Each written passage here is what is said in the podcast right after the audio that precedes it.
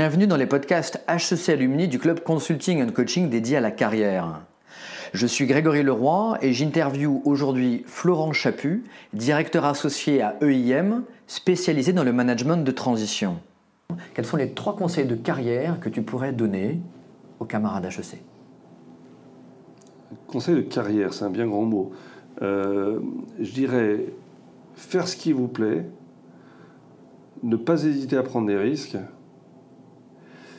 et être conscient de ses forces et de ses expertises. Et ce dernier point est important parce que la carrière, ce n'est pas juste le déroulé de carrière et la belle histoire qu'on raconte dessus où il n'y a jamais eu un seul accro et d'ailleurs quand on a quitté une entreprise c'est toujours nous qui l'avons choisi, etc. Ce qui est absolument faux et qui ne trompe personne.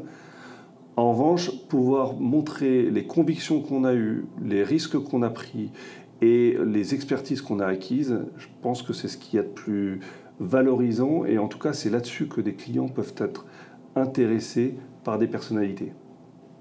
Est-ce que tu peux revenir sur l'historique du métier du management de transition et la création de IM euh, en fait, c'est deux éléments qui sont concomitants, puisque euh, le management de transition a été créé il y a une trentaine d'années, fin des années 80, d'abord en Hollande, puis UK, et ensuite en France. Euh, et il a été créé par Egon Zender, euh, le chasseur de tête, qui a créé son activité EIM, ce qui veut dire Executive Interim Management, et qui est le terme consacré aujourd'hui. Qui sont tes clients et quelles sont les demandes hein, qu'ils font à EIM alors les clients sont un peu toutes les entreprises, mais le cœur vraiment de, de nos clients, c'est les ETI ou les très grosses PME les entreprises du CAC 40 ont une profondeur managériale qui fait qu'elles elles savent qu'elles peuvent se servir elles-mêmes de leurs propres ressources dès qu'elles ont un trou dans la raquette. Les ETI et les pros PME n'ont pas euh, forcément toutes les ressources à staffer à tout moment. Et donc elles ont besoin euh, de nous dans plusieurs, dans plusieurs situations. La première situation, c'est typiquement un remplacement. Euh, mon DAF euh, vient de m'annoncer son départ, ou une personne est en congé maternité, ou euh, mon DRH a, un souci, il faut le remplacer rapidement. Donc on est dans du remplacement. Ce sont des missions de l'ordre de 4 à 5 mois, et c'est, je dirais, la moitié de nos missions. L'autre moitié, c'est des projets. Donc il y a un sujet, donc ça peut être un projet de retournement, mais ça peut être aussi un projet d'intégration euh, d'une acquisition, ça peut être un projet technique euh, lié par exemple à, un ERP qui, qui, sont des projets lourds, impactants dans l'entreprise et qu'il faut, qu'il faut mener. En tout cas, ce sont des projets qui ont une durée. Le dernier cas qui nous arrive parfois, c'est du recrutement accéléré, où notre client, euh, avant de lancer une chasse, se tourne vers nous en disant est-ce que vous auriez quelqu'un de disponible rapidement euh, pour euh, prendre le poste? Et dans ce cas-là, c'est du recrutement. Ça nous arrive de façon opportuniste. Ce qui me vient en t'entendant, c'est euh, la question quels sont les profils qui ne correspondent pas au management de transition? Je pense que tout profil correspond. Si on a, donc je réponds par l'inverse, si on a un peu de courage et l'envie de, et l'envie de le faire et qu'on a conscience d'avoir un point de force. Le pire, c'est les gens qui n'ont aucune aspérité, qui n'ont aucune, euh, qui justement se dépeignent comme des, généralistes. Les généralistes nous font fuir, parce que généraliste, ça n'a ni odeur ni saveur, ça ne sort jamais. Pour trouver des missions, euh, est-ce qu'il faut être euh, un manager de transition de métier? Oui et non beaucoup, d'acteurs du management de transition considèrent qu'il faut être manager de transition de métier. L'intérêt, c'est que c'est des personnes qui euh, savent comment se passe une mission de management de transition et donc qui roulent toutes seules. C'est du confort de prendre un manager de transition de métier. EIM, euh, e depuis le début, a fait un choix différent. Euh, nous avons dans notre base 5% de nos managers, c'est-à-dire en gros 4 à 500 personnes, qui sont des managers de transition de métier, qui sont les mêmes que ceux de nos concurrents. Ces, managers sont référencés parmi tous les acteurs. On a 95% de notre base qui sont des dirigeants de grande qualité, très compétents sur leur sujet, et qui sont venus nous voir un jour en disant Tiens, ça pourrait m'intéresser. Ce ne sont pas des managers de transition de métier au sens où ils n'ont peut-être jamais fait de mission. En revanche, chez EIM, on est conscient que euh, leur expertise plus notre mentoring, plus notre coaching lors de la mission leur permettra de faire des très belles premières missions. Ça restera peut-être qu'une seule mission avant qu'ils reprennent un CDI, ou ça leur donnera le goût d'en faire plusieurs. En tout cas, nous n'avons aucune difficulté, bien au contraire, à prendre ce qu'on appelle des primo-accédants.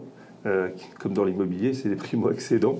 Euh, et, les plus belles missions qu'on fait auprès de nos clients sont souvent avec des primo-accédants. Tu citais le chiffre euh, de 25% de personnes qui, à l'issue d'une mission, retournent en CDI. Oui. quand il s'agit d'un projet, on sait qu'un projet a un début et une fin et on sait que l'expertise dont on a besoin sur un projet est très spécifique. Donc ces personnes-là n'ont pas vocation à être recrutées ensuite. En revanche, sur toutes les autres missions de remplacement, et notamment remplacement, ça peut être j'ai lancé une chasse pour un DAF, je sais que je vais en avoir pour six mois, donc dans l'intervalle, j'ai besoin d'un DAF. On place le DAF en management de transition, puis finalement, il est, super. Pourquoi continuer la chasse? On va pouvoir prendre celui-là, il est très bien. Et donc, dans ce cas-là, le manager de transition, s'il fait affaire, finalement, ça devient du pré-recrutement et il reste en poste. Et c'est à peu près 25% de nos missions. Dans le cadre, 25% de nos missions, dans le cadre de, euh, de, postes qui pourraient être éligibles à un CDI derrière. Justement, on parle de DAF. Est-ce que tu euh, veux bien revenir sur les différents types de profils parmi vos managers de transition? Alors, c'est difficile de parler de profil parce que certes, on pourrait dire DAF, DRH, DSI, DG, euh, mais un DAF pour nous, ça veut rien dire. Parce que ce qui est important dans le profil d'une personne, c'est pas tant, euh, naturellement, c'est son métier, mais c'est surtout ce qu'il a fait au sein de ce métier. Euh, un DAF qui aura piloté des pays ou une zone versus un DAF qui sera un professionnel de l'ERP, ou un autre qui sera un DAF à une forte connotation trésorerie, ou un autre qui sera un DAF de retournement, ou voire un DAF opération, ce ne sont pas les mêmes personnes. Donc ce qui nous importe, nous, c'est quand on reçoit un candidat à froid, c'est de bien comprendre ce qu'il a fait, ce qu'il sait faire et ce qu'il souhaite refaire. On n'est pas là pour placer quelqu'un qui pourrait peut-être faire une mission de telle chose. On est là pour dire on va, vous proposer des missions que vous avez déjà faites. Vous avez fait trois fois du cash pooling à l'international parce que vous avez une forte dimension trésorerie. Très bien, ça c'est une grande force que vous avez et c'est probablement, si un client nous appelle, c'est probablement à vous qu'on fera signe sur un sujet comme ça. Si vous avez fait d'autres choses, on a besoin de le savoir dans le détail. Et pour revenir à la demande de nos clients, nos clients ne nous disent pas je veux un DAF, ils nous disent je veux un DAF parce que j'ai tel problème soit un problème de contexte d'entreprise, soit un problème de technicité. Et dans ce cas-là, c'est en partant de cette technicité ou de ce contexte d'entreprise qu'on va chercher la bonne personne. Euh, une dimension d'ailleurs qui, fait que souvent le secteur n'est pas important. Quelqu'un qui a fait du cash pooling à l'international, qui l'ait fait euh, dans l'industrie, euh, dans les services, dans l'agroalimentaire ou que sais-je, c'est pas important ou c'est souvent assez mineur par rapport à la compétence qu'on lui demande. Donc pour nous, la notion de secteur n'est pas absolument clé dans la majeure euh, partie des cas.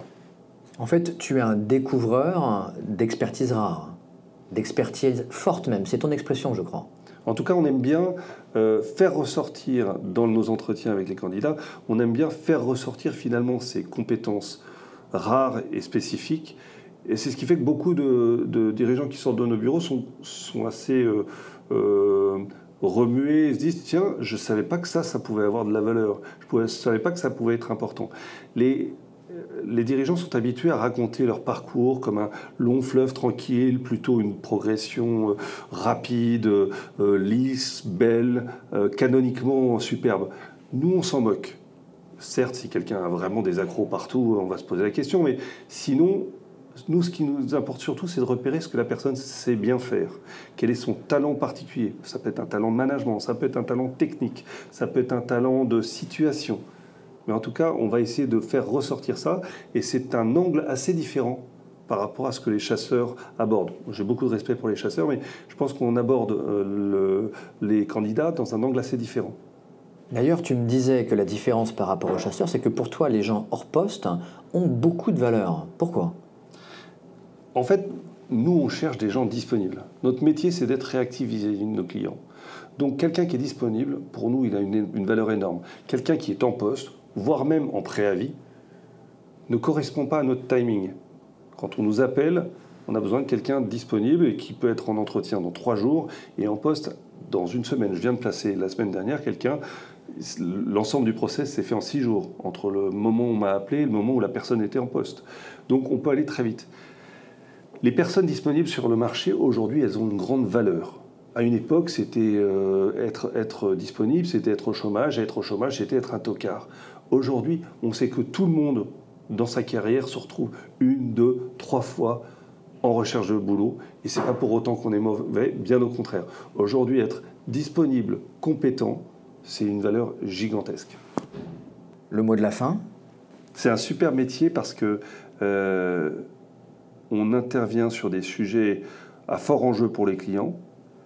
Euh, on intervient rapidement. On n'a pas à attendre six mois pour que les effets se fassent sentir. C'est qu'au bout de 15 jours, le client, euh, le, client est ravi et, et, souvent le manager est aussi ravi parce qu'il était disponible et qu'on lui a trouvé une super mission.